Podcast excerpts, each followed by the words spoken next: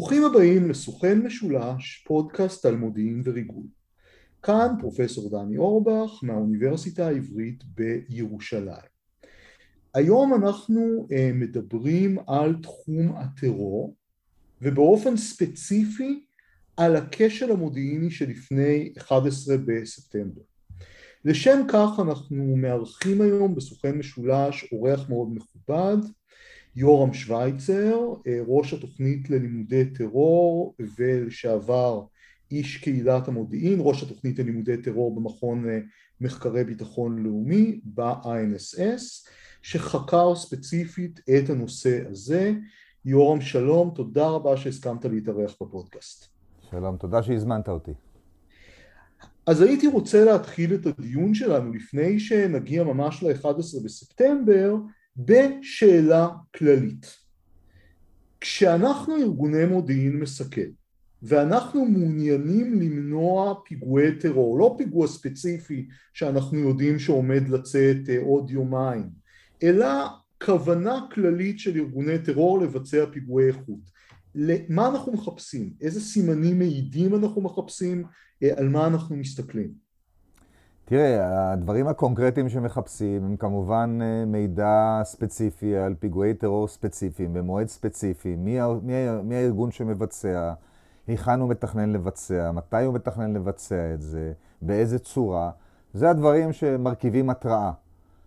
אה, באופן כללי, כדאי ללמוד מראש ולהכיר ולהבין את הארגונים שאתה מתעסק איתם, את התפיסות שלהם, את האמונות שלהם, בין אם דתיות, בין אם חילוניות, את uh, היעדים הגדולים, ה grand strategy שלהם, מה הם רוצים להשיג, איך, נגזר, איך הם גוזרים מזה את הטקטיקה שלהם, איך הם גוזרים מזה את היעדים, מהם דפוסי הפעולה המאפיינים אותם, ולהיות כל הזמן uh, פתוח על האפשרות שהם ינקטו בדרכים אחרות ממה שהם נהגו בעבר. בדיוק, למשל אה, מעניינים אותי מאוד הסימנים העקיפים, כי זה גם מתקשר לדיון ב-11 בספטמבר אחר כך.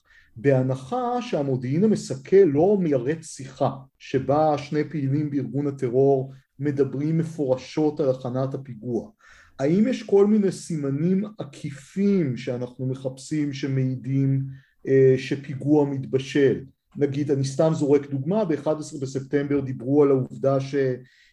פעילים של אל-קאעידה היו בבית ספר לטיסה, כל מיני דברים מהסוג הזה. מה ארגון המודיעין המסכל יחפש? אני אגיד לך יותר מזה, ואני אשתמש בדוגמה של ה-9-11. כל מי שעסק בשירותי המודיעין ב- לפני ה-9-11, ברמה שקיבלה את ההחלטות, ברמה הגבוהה של ה-CIA וגם החוקרים שעסקו בזה, דיברו על זה שלפני ה-9-11 The system was blinking red, כלומר, היו שם uh, התראות חוזרות ונשנות, צלצולים באוזניים שלהם שהולך להיות פיגוע, אצל חלק מהם באופן ממש uh, בולט, והם פשוט לא הצליחו לא למצוא את המודיעין הקונקרטי שהם חיפשו, ובעיקר לא לשכנע, לחלחל את תודעת המנהיגים שלהם בדרג קבלת מקבלי ההחלטות של הנשיא, של היועצת לביטחון לאומי, שהארגון הזה, שנקרא אל-קאעידה, מתכוון ומסוגל לבצע פיגוע טרור גם בתוך ארצות הברית. אנחנו נדבר עוד בפרוטרוט על הסימנים המעידים הכלליים האלה, אבל הייתי רוצה לעבור כרגע, אם קודם דיברנו על הצד של ארגון המודיעין המסכל, לצד של אה, ארגון הטרור. אה, אל-קאעידה, ספציפית לפני 11 בספטמבר, כשהם תכננו את הפיגוע, ההכנות יוצרות מאחוריהם ראיות, עקבות מודיעיניות. איך הם ניסו להסוות את הכוונות שלהם ולהסתתר אה, ממאמצי האיסוף של גופי המודיעין האמריקאים? תראה, האירוע הזה של ה-9-11 הוא אירוע חריג ברמת המידור שלו, בארגון. למעשה, שותפי סוד קונקרטיים לפעילות הספציפית הזאת היו מעט מאוד בצמרת הארגון. זה היה בן לאדן, מוחמד עטף, הסגן שלו, אותו חאלד שייח' מוחמד שהיה ה mastermind של האירוע, אפילו הפעילים שהיו במעטפת, היו כאלה שסידרו דרכונים, היו כאלה שהעבירו כספים, היו כאלה שהעבירו אימונים אה, לשרירנים.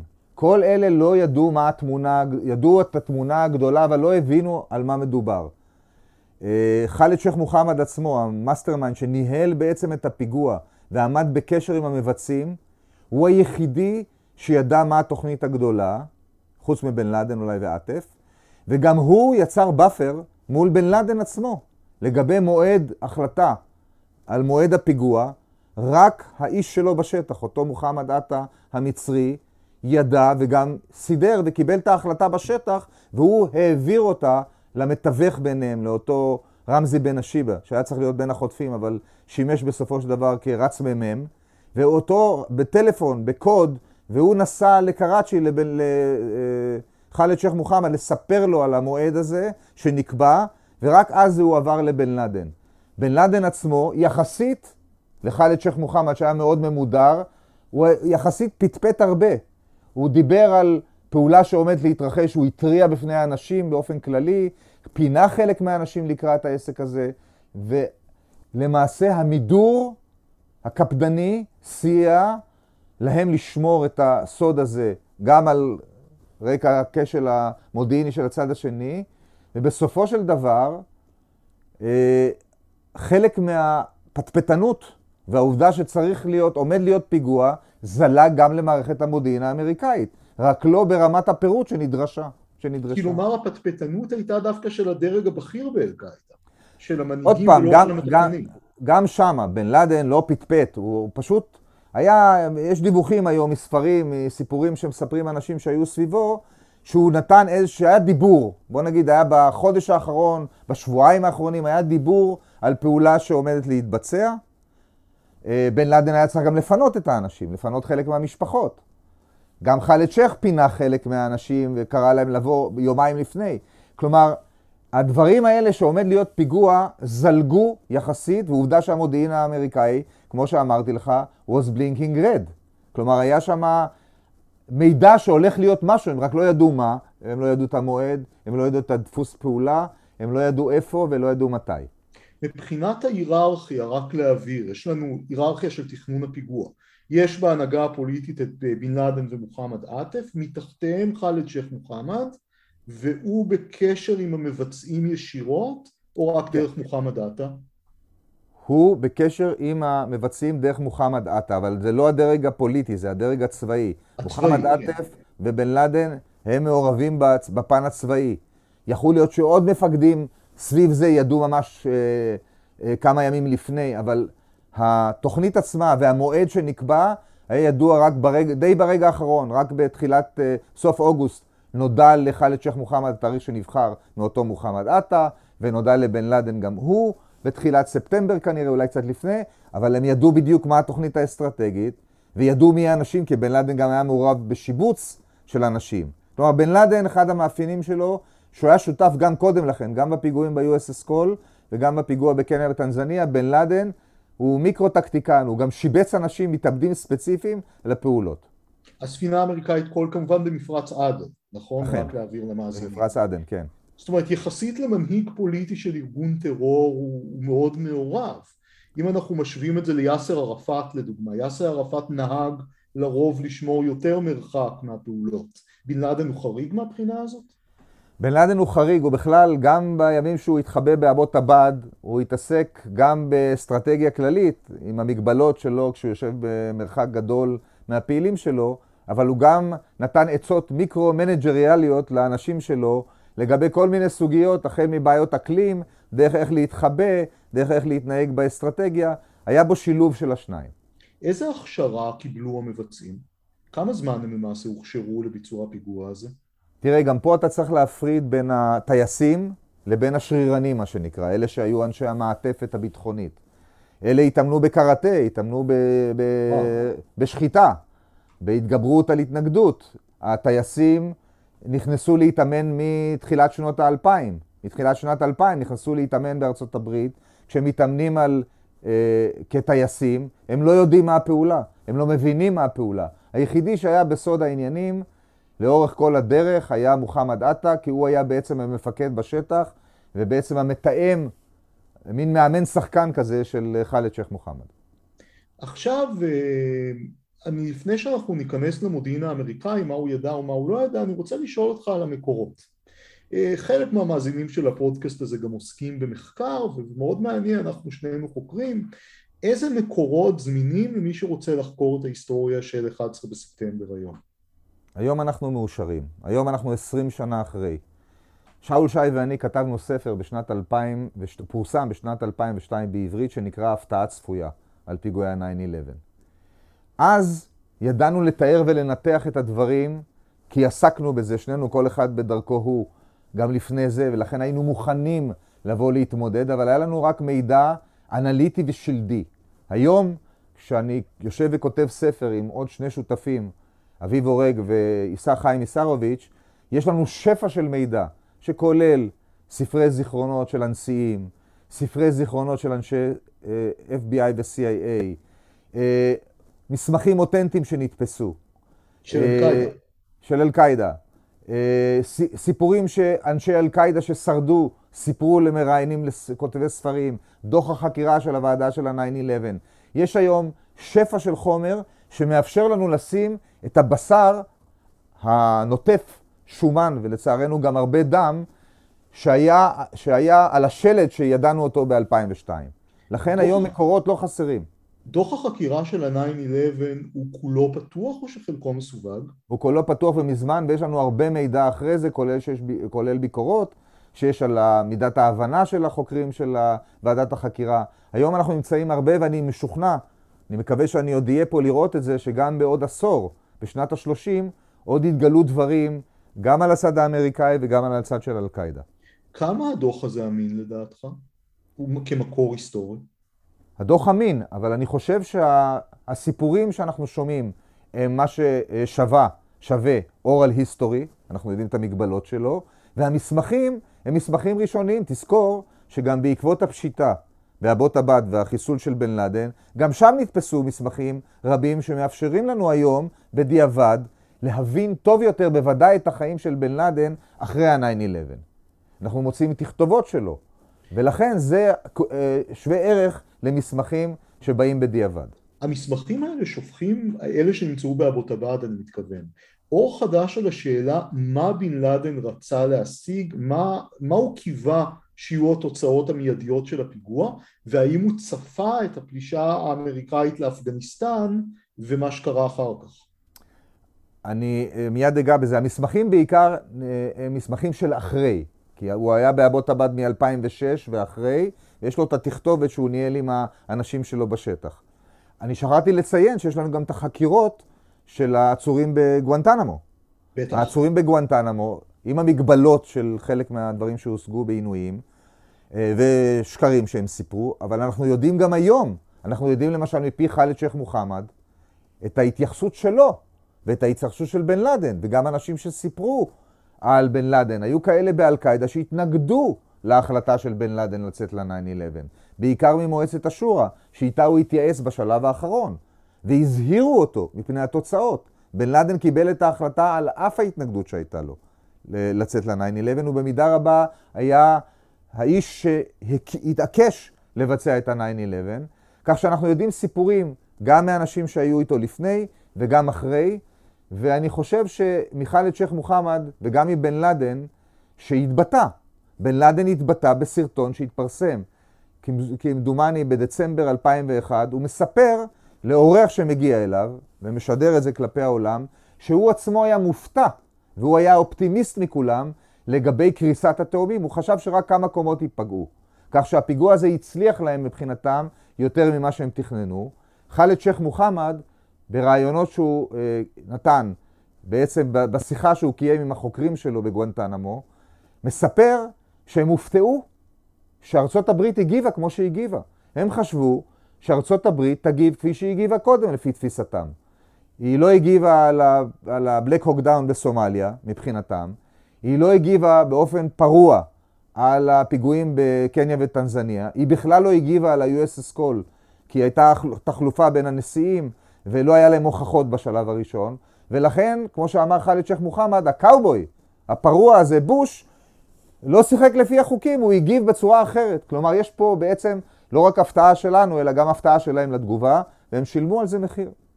אבל בן לאדן קיווה גם להשיג משהו חוץ מזה שאמריקה לא תגיב, או שהוא רק רצה להכאיב לאמריקאים? לא, לא, לא. לגבי בן לאדן אנחנו ידענו להגיד כבר ב-2002 ואפילו לפני זה מה הוא רצה. בן לאדן ראה את הארגון שלו כאוונגרד. הוא אמר, הארגון שעושה פיגועי מודל, זה היה פיגוע בשגרירויות, פיגוע שפוגע בזרוע האימפריאליסטית הארוכה של ארה"ב, פיגוע נגד, נגד ה-USS קול, המשחטת, שמייצגת את הכוח האימפריאליסטי הצבאי, ואז הוא נכנס ללא הארי כדי לפגוע באמריקאים בסמלים שלהם. תזכור שגם הקפיטול היה בין המטרות, ורק הגיבורים של טיסה 93 הצילו את הקפיטול. כלומר, הוא הלך פה על פיגוע מודל, כשהמטרה היא כמובן להוכיח שארצות הברית היא נמר של נייר, להוכיח שהיא פגיעה, להמאיס עליה ועל האזרחים שלה, שיפעילו לחץ על הממשל, את הרצון של ארצות הברית להיות נוכחת במזרח התיכון ובראייתו להחזיק את המשטרים הערביים הכופרים שאותם הוא רצה להפיל כמטרה ראשונה. זאת הייתה האסטרטגיה של בן לאדן והיא הייתה ברורה כבר אז. בואו ניכנס ברשותך לאספקט המודיעיני. אה, איזה, אתה אמרת קודם שכל המסכים יברבו באדום בוהק. איזה מידע, בוא נתחיל במסע הזה, הכרונולוגי, של המידע שהתקבל בגופי המודיעין האמריקאים בזמן תכנון הפיגוע. מה הם ידעו ומתי? אני ברשותך רוצה ללכת עוד קצת אחורה וגם לענות לך על השאלה על המקור. Okay. אני אוקיי. שומע בקפדנות ובדקדקנות, כי אני אוהב ללמוד. אני לא רוצה לספר לך מה אנחנו ידענו במודיעין הישראלי, אבל אני רוצה לדבר על המודיעין האמריקאי. יש בחורה בשם ג'ינה בנט, האלילה שלי. ג'ינה בנט היא אותה אחת שהיא ועוד שאר הדמויות שימשו בסרט כוננות עם שחר אה, בדמות של הג'ינג'ית, זאת שרדפה אחרי בן לאדן. היא נמצאת בכלל במודיעין האמריקאי מ-93. בעצם היא מ-88, היא מתעסקת עוד עם, ה, עם הלוקרבי. ואחרי זה ב-93 היא יושבת על בן לאדן, על התאומים. ואחרי זה היא יושבת ב-96 על ההצהרות של בן לאדן. ואחרי זה ב-98 וב-2000, היא שמה. והם עצמם מזהים ורואים שיש בן לאדן, ארגון מסוכן, והם לא מצליחים לחלחל את זה לדרג הגבוה. עכשיו אני מתקדם איתך למודיעין שמגיע לקראת ה-9-11. המודיעין עצמו היה מודיעין מבוזר, שהיה בידי סוכנויות שונות במודיעין האמריקאי, והן לא מדברות איתם, אנחנו נרחיב על זה אולי קצת אחרי זה. כן, בוודאי. הן לא מדברות ולא משתפות פעולה. אנחנו יודעים שאנשי ה-FBI שיושבים וחוקרים את הפיגועים בקניה טנזניה ואחרי זה ב-USS קול, יש להם מידע על אל-קאעידה, ובאותו זמן ב-CIA יש מידע שהוא לא משתף את חוקרי ה-FBI. מידע למשל, שהוא תוצאה של הפיגוע ב-98, כי ארצות הברית הצליחה לעלות על בית מבטחים בתימן, כי אחד המתאבדים מהשגרירות נותר בחיים והוא מתקשר לתימן. ובידי ה-CIA וה-NSA יש את, ה, אה, את המידע הזה, והם יושבים על מידע מודיעיני ויודעים שיש פגישה שמתקיימת בקואלה לומפור, והם פונים לשירות המלזי, והשירות המלזי מצלם את הנוכחים. בין הנוכחים היו שניים מאלה שלימים ייכנסו לארצות הברית, הם תוכננו בהתחלה להיות הטייסים, לימים הם לא היו מוכשרים מספיק, אז הם הפכו להיות השרירנים, והם נכנסים לארצות הברית, וה-CIA, שיודע את זה, לא משתף את ה-FBI, לא בתמונות, לא בחיבור שלהם לה, להתקפה ב-USS קול, וכל זה נסתר מביניהם, ואחרי זה הם לא מעדכנים גם את מערכת ההגירה, ולא את המערכת שמכניסה את האנשים ל-watch list. כלומר, כל הדברים האלה נעלמים מידי ה-FBI, ונעלמים מעיני ה-CIA האחרים, וככה מתחילים לבוא אה, פיסות מידע, למשל, שסוכני FBI מגלים, סוכן FBI שם לב לעובדה שיש ריכוז של מזרח תיכונים שלומדים טיס. הוא מעביר את זה למטה, המטה של ה-FBI לא עושה עם זה כלום. אחרי זה תופסים באוגוסט בחור בשם זכריה מוסאווי, שהוא היה אמור להיות טייס בגל השני, לא ב-9-11, והוא רק רוצה ללמוד להמריא, הוא לא רוצה לנחות. הוא מתנהג בצורה מאוד מאוד מוזרה, וה-FBI עוצר אותו וחוקר אותו, אבל אין להם רשות בירוקרטית מהמטה של ה-FBI לפתוח את הלפטופ שלו ולתחקר אותו. וכל זה אנחנו יודעים בדיעבד. בארצות הברית, ב-CIA, ב-23 לאוגוסט, מבינים כבר ששני החבר'ה האלה מקואלה לומפור, שנכנסים לתוך ארצות הברית כבר בשנת 2000, נמצאים בתוך ארצות הברית. ואז הם מתחילים לרוץ אחרי הזנב שלהם. הם לא יודעים למה הם שמה, הם לא קושרים את זה לטיס, לא קושרים את זה לכל פיסות המידע האחרות, והם מתחילים לרוץ ולחפש את זה, והם מבינים שיכול להיות פיגוע בארצות הברית. הנשיא בוש מקבל מזכר מה daily briefing שלו, מקבל מזכר שבו אחת הכותרות שלו, אל-קאעידה נחוש לבצע פיגועים בתוך ארצות הברית. אבל אין חיבור, אין חיבור בין כל הדברים האלה, וכאמור, בדיעבד אנחנו רואים 6-6 תמיד. כאילו, מי, מי בתוך ה-CIA למעשה יושב על המידע הזה? אמרת שהם מסתירים את זה גם משאר המחלקות ב-CIA. תשמע, אתה צריך להבין, אז אה, עוד פעם, אנחנו צריכים להיכנס. היה בזמנו מה שנקרא אלכס סטיישן. אותה, אותה, אותו גוף שה-CAA מקים, זה לזכותם, הם מקימים ב-96 גוף, אומנם קטן, אומנם חצי ממודר, אומנם אנשי שוליים שבאו מכל מיני מקומות הגיעו לשם, לא אנשי שוליים בייחוד שלהם. והם כבר עוקבים אחרי בן לאדן, שמצהיר כבר ב-96 שהוא הולך להרוג אמריקאים, ואחרי זה חוזר על זה ב-98 בפתווה מאוד מפורסמת, ואומר, אנחנו הולכים להרוג אמריקאים, וזאת מצווה קוראנית, הלכתית, ואחרי זה עושה את, ה-USS, את הפיגוע בשגרירויות, ואחרי זה את ה-USS קול. כלומר, יש קבוצות של אנשים בתוך ה-CIA ואפילו ב-FBI, שמבינים שאל-קאעידה הוא ארגון מסוכן. רמת הסיכון והמידע הקונקרטי, למרות המודיעין שמצטבר וחלקו מוגש לנשיא ולראשת המועצה לביטחון לאומי, קונדוליסה רייס, לא מחלחלת לתודעה שלהם ולא מגרה את הדמיון שלהם להבין שארגון קטן ושולי מסוגל להיכנס לארצות הברית, לדמיין ולרקוח פעולה יצירתית מאוד, בלי חומרי, בלי אמצעי לחימה, כמו כלי נשק, אם חוטפים מטוסים, להפוך את המטוסים לפצצת שיוט ולהיכנס במגדלים ובפנטגון. הם לא מבינים שהסיכון הזה הוא סיכון ממשי, קונקרטי ומיידי. ג'ינה בנט שהזכרת היא באלכס סטיישן? היא עברה שם, אבל היא, היא הייתה לפני זה ב-CIA והמשיכה להיות אחרי זה ב-CIA וב-NSC, ב-National Security Council. היא בחורה רצינית מאוד, והיו עוד לא מעט כמוה, שידעו וצעקו, היא מספרת בפודקאסטים שאני שומע של הגברת, היא מספרת על זה שלמשל, צריך להבין את זה, שבין 98, שבהם הם כבר צועקים לא רק את הצעקות של 96, אלא עכשיו גם יש להם הוכחה ביד, הם צועקים שהמילניום, המעבר בין המילניום הולך להיות תקופה של פיגועים של אל-קאעידה, ולא קורה כלום. ה-USS קול, אני מזכיר לך, הוא עשרה חודשים אחרי. בדיעבד, אני מזכיר ליודעי חן, שהיו שני פיגועים שעמדו להתבצע בערב המילניום, אחד בירדן ואחד בלוס אנג'לס, ב-LAX, הם רק סוכלו. אז מכיוון שדיברו, החבורה של ה-CIA ואולי גם ה-FBI, על הסכנה הגדולה שיש באל-קאעידה, אמרו מילניום כנראה יהיה משהו, ולא היה כלום.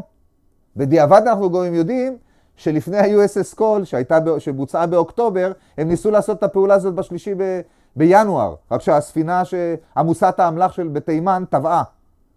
אז הם דחו את זה בעשרה חודשים. כלומר, אתה מבין שבמודיעין, אומרת הגברת, אנחנו כולנו, ואנחנו גם התחלנו לפקפק בעצמנו, כי ראינו שלא קרה כלום.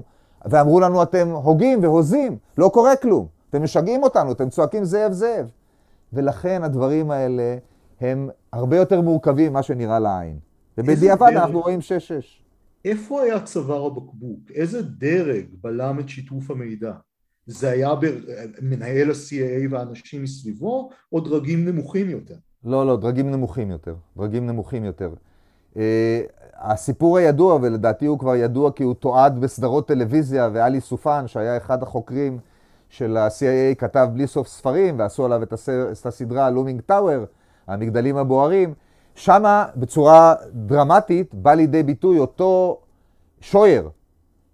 שויר שהיה ראש האלכס סטיישן, בחור שהוא בין השאר בין הבודדים שהבינו את הסכנה באל-קאעידה, אבל הוא מידר מאוד את ה-FBI ולא נתן לאנשים שעבדו איתו להעביר את החומר לחבורה של עלי סופן והחוקרים של ה-FBI, מטעמים uh, של מידור, של אגו, אבל גם מטעמים טובים, שהוא לא רצה שהמידע הזה יתפזר אצל כולם, והמידור והחומה המפורסמת בין הדרגי, דרגי העבודה של ה-FBI וה-CIA לא זלגו הלאה, וחלק מהם, תשמע, הסיפור הזה של החומה נמשך גם אחרי ה-9-11, שלא תתבלבל. יש סיפור ידוע, סליחה שאני הפכתי להיות סטורי טלר, אבל יש עוד חוקרים, חוקר אחד, שני חוקרים, שבעצם ישבו, חוקרי FBI של תחנת ניו יורק, שישבו על פענוח פיגועי התאומים של 93 וסיפורי, מה שנקרא בוז'ינקה, אירועי בוז'ינקה, הכוונה להוריד 11 מטוסים באוויר בדרום מזרח אסיה, שסוכל. אלה, שני אלה הם הטיוטה של ה-9-11. וחאלד שייח' מוחמד שלנו, הוא עוד נמצא בחבורה הזאת ומרחב שם ברקע. שני החוקרים האלה, אחד מהם שמו פרנק פלגרינו. הוא היה אלוף העולם למרחקים קצרים בחקירת פרשת התאומים בבוז'ינקה. אותה כוונת פיגוע. הוא והח... וחבר שלו, מת, מת בשיר, מתיו בשיר, שניהם הסתובבו מטעם ה-FBI בדרום מזרח אסיה ובפקיסטן, בניסיון לאתר ולסגור את התיק, כולל מרדף אחרי ח'אלד שייח' מוחמד. הם לא ידעו שח'אלד שייח' מוחמד הולך להיות מה שהוא הולך להיות. הם גם לא ראו בשתי הפרשיות הראשונות חלק מאל-קאעידה. זה היו תאי טרור אד הוק. הם היו שייכים למעתר הזה של בוגרי אפגניסטן, של הסלאפים ג'יהאדיסטים.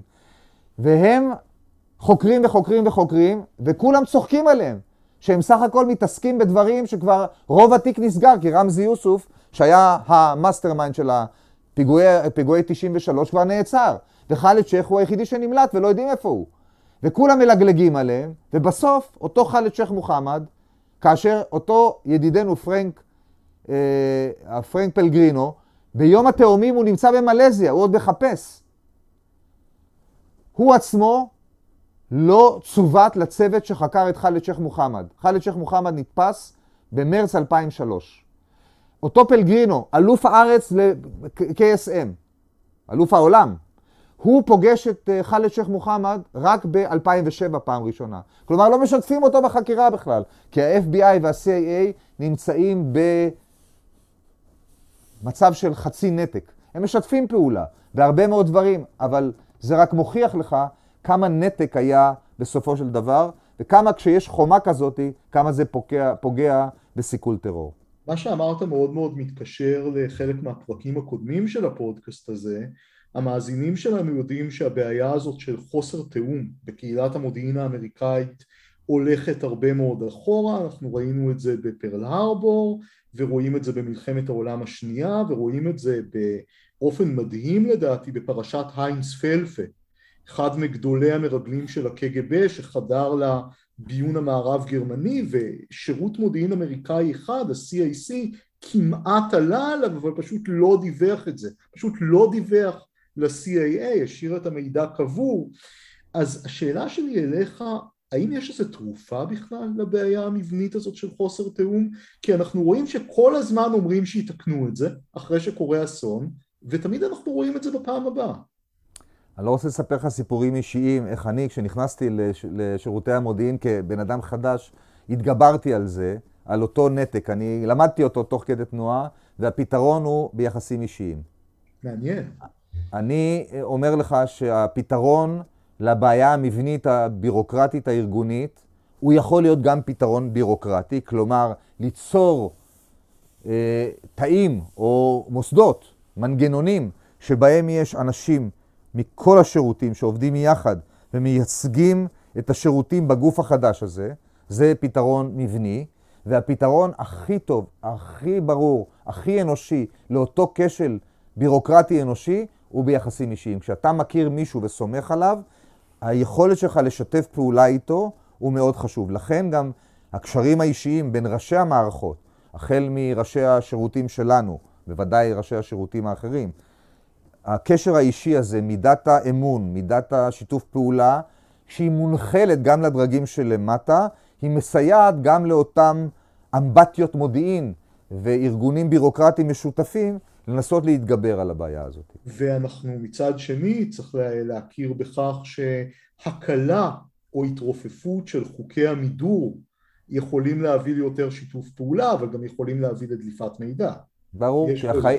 ברור, כי החיים זה מלחמה של ערכים צודקים. החוכמה היא לעשות את הדברים האלה בצורה שלא תשבור את המידור שיש לו חשיבות רבה מאוד, ומנגד, כאשר עובדים יחד בטאסק פורסס כאלה, שהם יהודיים אד הוק, אתה מקבל שיתוף פעולה כזה, ואתה צריך לשפר עם שמירה על המידור גם את הקשר הזה, כי אין לו תחליף. הייתי רוצה uh, לשאול אותך על שני הסברים חלופיים, ולראות מה דעתך עליהם. הראשון זה התיאוריה הישנה של רוברטה וולשטטר על כשלי מודיעין של אותות ורעש.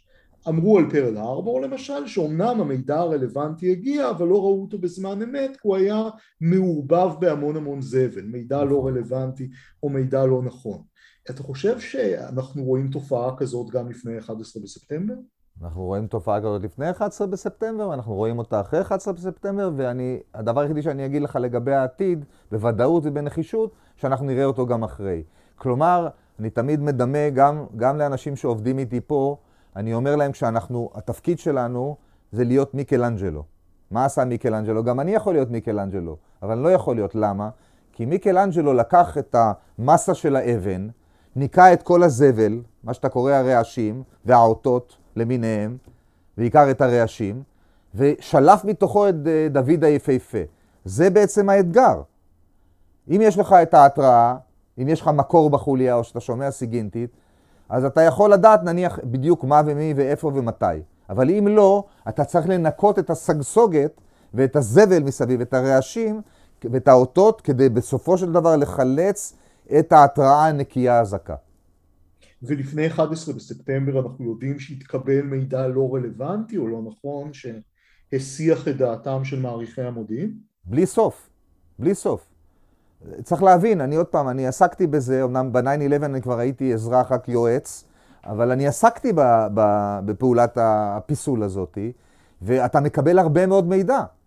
ואני חושב שאחד הדברים הנוספים שיכולים לסייע בסיכול טרור, זה כשאתה מקבל מידע, ואפילו אם זה לא המידע, ולא מידע מלא, אם אתה מתחיל ללכת על העקבות ולשאול שאלות, ולפעמים גם לעצור ולתחקר, ואתה תוך הפעולות האלה, הפעולות השוליות, הלא ברורות, האפורות האלה, אתה יכול לשאוב עוד ועוד מידע ולהתקרב יותר ויותר לליבה של המודיעין שאותו אתה מחפש.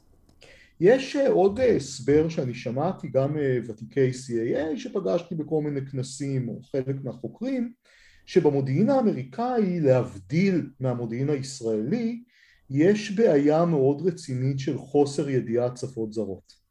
זאת אומרת חוסר מובהק באנשים ששולטים מספיק בשפות הרלוונטיות, חלק, מה, חלק מהקונטקטים שפגשתי אמרו לי שזה בגלל אה, תחקירים ביטחוניים ארוכים ומסורבלים מדי, שהרבה מהאנשים האלה פשוט נופלים אה, בדרך, או פשוט בירוקרטיה, או פשוט חוסר ידיעה בשפות באופן יחסי באוכלוסייה האמריקאית בכללותה. אתה חושב שגם הבעיה הזאת השפיעה על הכשל המודיעיני שאנחנו מדברים עליו? גם, אבל אני רוצה להוסיף לזה. א', ארה"ב צריך לזכור, אנחנו חסקה והם נושאת מטוסים. ארה"ב מתמודדת, וגם אנחנו, כולנו, ובטח ארה"ב, מתמודדת עם, עם אה, אה, בליל של שפות. אתה צריך לדעת גם אורדו, ואתה צריך לדעת גם שפות אחרות. לכן אין סוף לזה. ללא ספק בארצות הברית היה מחסור לפני ה-9-11 בדוברי ערבית. אנחנו יודעים שב-CIA הם דיברו אולי על שישה חוקרים שדיברו ערבית.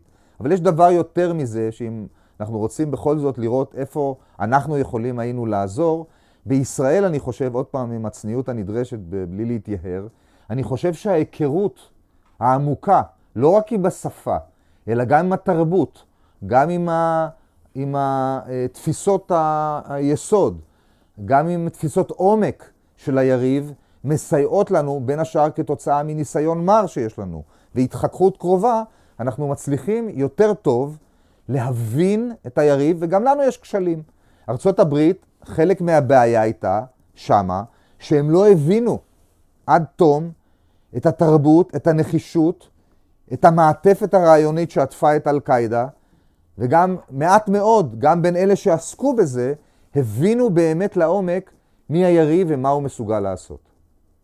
ואפשר גם לומר אולי אם אנחנו מרחיקים הלאה משירותי המודיעין והולכים למעלה שלהנהגה הפוליטית הייתה בעיה של קשר לפחות בחלק מספרי המחקר שקראתי על הנושא הזה נטען שגם ג'ורג' בוש הבן וגם קונדוליסה רייס פשוט לא רצו לשמוע על אל-קאעידה אני אמרתי לך את זה קודם. הדרג, לא רק, לא רק זה, הם, בוש, תזכור עוד פעם, אנחנו צריכים להיות צנועים. בוש הוא נשיא ארצות הברית, יש לו על הצלחת שלו אה, עוד אה, 100, 100 דברים חשובים לא פחות. מי שצריך להאיר את עיניו ולהזעיק אותו, זה היועץ לביטחון לאומי. קונדוליסה רייס לא מילאה את תפקידה כראוי בעניין הזה, היא לא הפנימה את זה. היא אפילו מידרה והרחיקה את uh, ריצ'רד קלארק, שהיה הנציג של הבית הלבן ועסק בנושא הזה, והתחנן לפניה שתדון בזה יותר לעומק, כי הוא שמע בדיונים המשותפים שלו עם אנשי ה-FBI וה-CIA מה קורה, היא לא הסכימה, הורידה אותו לדרג של מה שנקרא ה-deputies, לא נתנה לו להגיע לדרג של מקבלי ההחלטות, של ראשי המערכת. ולכן, בסופו של דבר, ולא רק זה, גם סביב אה, בוש, הבן, היה, הייתה שורה של יועצים, יועצים קרובים שבכלל דחפו לכיוון העיראקי, וכל דבר הם ניסו לחבר לכיוון העיראקי, כי כבר אז הם חשבו שצריך לפלוש לעיראק, ולכן הם הסיטו אותו מהנושא הזה. הוא נושא באחריות, הוא זה שהתעלם, כי הוא הנשיא. אבל אנחנו יודעים שאחרי זה ארצות הברית גם סטתה לכיוון עיראק. לא רק זה, הם אפילו הגיבו ב-overreaction. כלומר, הם הפכו את הטרור מאותו אה, דבר קטן יחסית לחזות הכל, ובעטיו ובחסותו. הם השתמשו באל-קאידה ובתירוץ של אל-קאידה כדי לפלוש לעיראק, למרות שלא היה קשר ביניהם. כלומר, יש פה מסכת שלמה, שכמובן בדיעבד אנחנו רואים אותה בצורה הרבה יותר ברורה. זה בדיוק הכיוון שרציתי להמשיך אליו, קודם של עיראק, אבל קודם אולי אפשר לזרוק את ההשערה שקונדוליסה רייס, אישה שתחום ההתמחות שלה היה, אם אני זוכר, בפירוק נשק, ביחסים בין גושיים במלחמה הקרה, ארגונים לא מדינתיים פשוט עברו לה מתחת לרדאר, זה לא עניין אותה לפני 11 בספטמבר. תראה, זה נכון, אבל זה לא הבעיה העיקרית, כי תמיד אתה שם בתפקידים גם אנשים שהם לא מומחים לדבר ספציפי. אם הבעיה הייתה בנשק גרעיני, ב-non-conventional טרור או ב-non-conventional materials, אז יכול להיות שהיא הייתה הכי מתאימה לתפקיד ולא מישהו שמתעסק בטרור. זאת לא הנקודה. האדם שיושב בראש המערכות האלה צריך להיות קשוב מאוד, ערני מאוד, לסמוך על האנשים שמדברים איתו, ולהביא ולתת מקום לדעות אחרות ולא לבלום אותם. זה בעצם האומנות הגדולה, שלא תמיד אה, כולם ניחנים בה, אה, למעשה מעט מאוד ניחנים בה. וכאמור, עוד פעם, מה שנראה כלא דחוף ולא אקוטי, ואין דברים קונקרטיים שמגיעים אליך, אה, הרבה פעמים מכשיל אותך בתפקיד, ואני חושב שזה מה שהכשיל אותה. וגם אולי ריכוזיות יתר. האופן שבו היא דחקה, אנשים שהזהירו אותה. כן, אבל לא הייתי, לא הייתי מציע, מציע להטיל עליה את הכל. Uh, ברוך השם, יש מקום לכולם להתחלק באשמה, uh, החל מהדרגים הנמוכים ב-FBI וב-CIA, עבור לדרגים הגבוהים יותר בשירותים האלה, עבור למועצה לביטחון לאומי, עבור לאנשי הבית הלבון, וכלה בנשיא, בנשיא שבעצם הדולר נעצר אצלו. הזכרת את ה-FBI, פה, פה אני רוצה קצת לסטות ולשאול על ה-FBI, כי בנרטיב שאנחנו שומעים בדרך כלל מאשימים את ה-CAA, שלא שיתף מידע עם ה-FBI. זה היה גם הפוך? ה-FBI הסתיר מידע מה-CAA? תראה, תזכור שחלק מזה הוא גם עניין של חלוקת עבודה. כי בתוך ארצות הברית ה-CAA לא אמור לטפל, והבעיה הייתה בארצות הברית, נכון? שהיא באה מבחוץ. אה, היו, היו, אה, היו מקרים שבהם אנשי FBI, אה, קודם כל בין, המת... בין השוליים, בין המשרדים של, ה... של השטח, לבין המשרדים במטה של וושינגטון הידועה לשמצה, שם היו קצרים. חלקם נבעו מהמטה, חלקם נבעו מדרגים יותר נמוכים. בדיעבד בהמשך, היו טענות גם לאנשי ה-CIA, שאנשי ה-FBI לא, לא חילקו. למשל, אתן לך דוגמה מהמחקר הבאמת המרתק הזה שאני מצוי בתוכו, אתן לך דוגמה, אה, שהיא לא, לא בהכרח דוגמה אה, לכוונות זדון של ה-FBI, אבל למשל, יש בחור בשם אבו זוביידה, הוא היה העצור הראשון המשמעותי שנעצר בידי האמריקאים. וכשאבו זביידה הוא נפצע קשה מאוד ב, ב, בשעת המעצר, וממש נזקקו להחייאה שלו, וזה היה touch and go אם הוא ישרוד או לא, והיו צמודים אליו שני חוקרי FBI, עלי סופן אחד מהם ועוד אחרים, וה-FBI שהמטרה שלו כארגון היא בסופו של דבר למצוא עדויות ולהביא עדויות פורנזיות ולבנות תיק ולהאשים. ה-CIA, המטרות שלו הן אחרות. הוא לא עסוק בגביית עדויות שיעמדו בבית משפט, הוא בכלל רוצה לפתח מקורות. והטלפון של אבו זוביידה, כאשר הוא היה אה, כמעט על ערש דווי, אה, צלצל. אבל הוא כבר היה, הטלפון הזה כבר היה סגור ונעול בתוך שקית שנועדה להישלח לארצות הברית כדי שתשמש עדות נגדו במשפט שיבוא, ואנשי ה-FBI לא נתנו לאף אחד להתקרב מה-CIA לטלפון כדי לראות מי צלצל. אז זה קצת מגלם במידה רבה את העובדה שזה לא רק עניין של בירוקרטיה, וזה לא רק עניין של אה, אנשים רעים שלא משתפים אחד את השני ומידור, אלא זה גם עניין של נקודות מוצא, ומה מחפשים הארגונים. אה, בואו נמשיך מזה אה, לכשל המודיעיני השני שאתה הזכרת בקצרה, שזה הייחוס של אה, אל-קאעידה לעיראק, הקישור בין אל-קאעידה לעיראק. בספר המפורסם שלו על כשלי מודיעין, רוברט ג'רוויס כותב שהטעות המודיעינית בנוגע לנשק להשמדה המונית בעיראק הייתה סבירה יחסית כי כמעט כל המעורבים בדבר, כולל שירותי ביון ערביים, האמינו בזה. מה שהיה משונה זה הטעות המודיעינית השנייה. איך למעשה קישרו את אל-קאעידה עם עיראק למרות שהיו כמעט אפס ראיות לזה? אני מיד אגיע לזה, אני רוצה לגעת בנקודה שהיא מאוד חשובה. אני שואל את עצמי הרבה את השאלה הזאת, לא רק לגבי אל-קאעידה, גם לגבי סדאם חוסיין והמודיעין הישראלי והאמריקאי ששגו. עזוב את, ה, עזוב את הרמייה ואת ההטייה המכוונת, תכף נדבר עליה. אבל סדאם חוסיין עצמו, שאני מנסה להסביר לעצמי למה הטיפוס הזה, שידע שאין בידיו נשק להשמדה המונית, לא פתח את השערים שלו בפני האמריקאים ובפני המוסדות הבינלאומיים שחקרו אותו, כדי להראות שידיים שלו נקיות, ולמעשה שיחק להם לידיים. וכאן זה קשור לפסיכולוגיה אישית של מנהיג שכבודו חשוב לו, יותר מהמידע הקונקרטי ומהעובדה שהוא זכאי.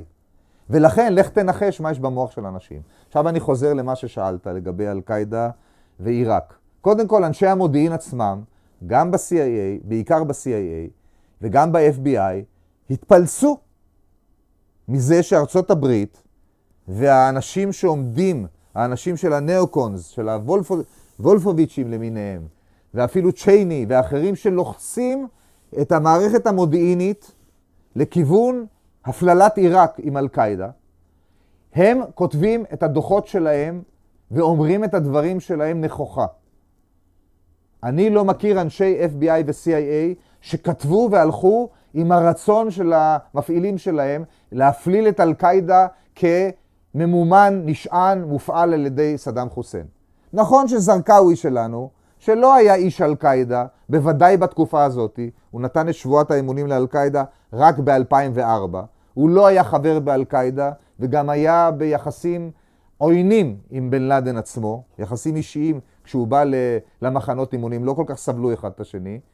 הוא אה, הגיע לעיראק בסוף 2002, ובנה את הבסיס שבסופו של דבר ב-2003 אפשר לו לפעול בארצות, נגד ארצות הברית שהיא פלשה לעיראק. הוא לא היה באל-קאעידה, הוא לא היה חבר אל-קאעידה, והם כולם ידעו את זה. הם לא הפלילו. ארצות הברית רקחה כל מיני ידיעות נסיבתיות, כולל של, של ווקינס, כל מיני, או של, של מתנגדי סדאם חוסיין שבאו ונתנו עדויות נגדו, וקצת שיקרו וקצת שקלפו. כל זה בנה והטעה בעצם את ארצות הברית, ואנחנו זוכרים את הנאום המפורסם באו"ם, שבעצם מפליל את זרקאווי כאיש של אל-קאעידה, שמחבר אותו עם עיראק, עם סדאם חוסיין. זו הייתה רמייה ברורה לכל איש מודיעין. אתה חושב שאנחנו לא נדע את זה לעולם בוודאות, אבל אתה משער שאותם אנשי דרג פוליטי האמינו בזה, או שהם ידעו שהם משקרים? תשמע, היכולת של אנשים, כולל של נוכלים פוליטיים, או כאלה עם אג'נדה פוליטית מאוד מאוד מובהקת, אה, להאמין במודיעין שהם מקבלים ולחזק את תפיסתם. יכול להיות שאם היית שם על פוליגרף את וולף, וולפוביץ', או הייתה חוקרת שאני עוד זוכר אותה, כי אני פגשתי אותה באופן אישי בנסיבות קודמות, אה, חוקרת בהרווארד בשם אה, לורי מילרוי, שהייתה מהאדבוקייטס של אה, סדאם חוסיין כמי שזומם נגד אמריקה וגם ניסה להתנקש בבוש האב, מה שהיה נכון, אבל לא קשור לסיפורנו, הם, אתה שם אותם על פוליגרף, הם עוברים. כלומר, מידת המשוכנעות שלהם היא מאוד רבה, והם בכלל הייתה להם אג'נדה אחרת, אג'נדה פוליטית, שראתה בסילוק אה, אה, אנשים רעים מציר הרשע עוד לפני שהוא נולד, אה, מחויבות, והם האמינו בזה. אם אתה על הדרך מצרף לזה את אל-קאעידה, כי זה מסתדר עם, ה, עם השוק של ה-9-11, אה, לו יהי. אתה יודע, זה, זה מתקשר לי לפרשה שאני חקרתי פעם וגם דיברנו עליה בפודקאסט, פרשת דרייפוס, שאני תמיד נדהמתי שחלק מהמעורבים בפרשה, כל הגנרלים האלה שהפלילו אותו, לא הקושרים שממש זייפו את הראיות, האנשים שהיו מעל, המשיכו לטעון שדרייפוס אשם באמונה מלאה גם אחרי שהוא זוכה לחלוטין וגם אחרי שזיוף כל הראיות כבר נחשף. כמו שאמרת, היכולת של אנשים לשכנע את עצמם באמיתות של משהו שהוא לא נכון בעליל היא מדהימה. אני חושב שזה משהו שכל חוקר מודיעין צריך אה, לקחת בחשבון. תשמע, אני מציע לך, אני חושב שאחרי, בתקופה שאנחנו חיים בה, בעידן של האלטרנטיב טרוס, ושל ה fake news, ואחרי שראינו את טראמפ ואת היכולת של האיש הזה לקחת את אנשי המודיעין שלו ולהפוך אותם לרמאים ולחסרי מקצועיות, ולקחת אנשי מודיעין מטעם שפועלים מטעמו ומתיישרים לימין ואומרים כל מה שהוא רוצה שיגידו, ומסוגלים להשחיר אנשים זכים, אולי לא זכים, אבל אנשים נקיים שנתפסים כמו גיבורים, כמו בוב מולר, ולהפוך אותה מברבור לבן לברבור שחור, לאויב האומה, אני מציע להיות יותר זהיר ב- ביכולת שלנו להאמין במה שאנשים, כולל בדרגים פוליטיים בכירים, מסוגלים לעשות. לקראת סיום רציתי לשאול אותך, אנחנו עכשיו בשנת 2021, אה, לקראת שנת 2022. האם אתה חושב שהכשלים שאפשרו את אותו כישלון מודיעיני אדיר ב-11 בספטמבר עדיין קיימים בקהילת המודיעין האמריקאית? אני משוכנע בזה. אני משוכנע, חלק, קודם כל חלק הוא, אני צריך לזכור את שני, שתי הקלישאות הראשוניות. בדיעבד רואים 6-6, ואנחנו מסוגלים לטעות ואנחנו ברי טעות. היה ברברוסה, היה יום כיפור, היה פרל הרבור, והיה יום כיפור שזה ה, של, של, של, אה, של הטרור. ואפילו אתה יכול להסתכל על אפגניסטן פה ועל ההפתעה של uh, הקריסה המהירה של הטליבנים, אתה רוצה להבין שאנחנו עלולים לטעות שוב ושוב. זה חלק מה, מהטבע האנושי. צריך למצוא גם פתרונות בירוקרטיים וגם פתרונות אנושיים, ואולי גם היום פתרונות טכנולוגיים, כדי לנסות לצמצם את מרחב הטעות הזה. כי מרחב הטעות מלווה אותנו. אנחנו בני אדם, בני אנוש, אנחנו שבויים, שבויים בתפיסותינו, וצריך איפכא מסתברא חזק מאוד ולהקשיב ובעיקר להפנים שיש גם אפשרות כזאת כל הזמן. צריך לבדוק את עצמך, ולכן אני חושש שכשלים וכשלי דמיון כנראה עוד ילוו אותנו. צריך לנסות למצוא מכניזמים בירוקרטיים, טכנולוגיים ואנושיים בעיקר, כדי לקזז את הסיכוי שזה יקרה. אז אתה קצת אופטימי בעניין הזה, לפחות באופן חלקי. אני אופטימו פסימי. אז אולי ממש לסיום תאמר עוד פעם למאזינים את השם של הספר שאתה עובד עליו על 11 בספטמבר? שהוא יהיה, אני, אני מבטיח שאנחנו נספר, אנחנו עוד את השם, בעיקרון הספר עוסק ב-20 שנה ל-9-11 והתבוננות מה, על ה-9-11 ממרחק של 20 שנה, ועל ה-20 שנה שחלפו, ואולי ניסיון נואל ויומרני להסתכל קצת קדימה. ובינתיים לקורא, לרשות הקורא העברי יש את הספר של שאול שי. של שאול שי, וגם אה, אני כתבתי בספר, זה ספר שלנו, הפתעה צפויה, והוא אה. עתיק. לדעתי אזל מהמדפים מזמן כבר. אז אה, תודה רבה יורם על שיחה מרתקת, תודה שהסכמת להתארח בסוכן משולש. תודה לך, היה לי נעים ומעניין. תודה. האזנתם לסוכן משולש, פודקאסט על מודיעין וריגול, כאן דני אורבך עם יורם שווייצר, נתראה בפרק הבא.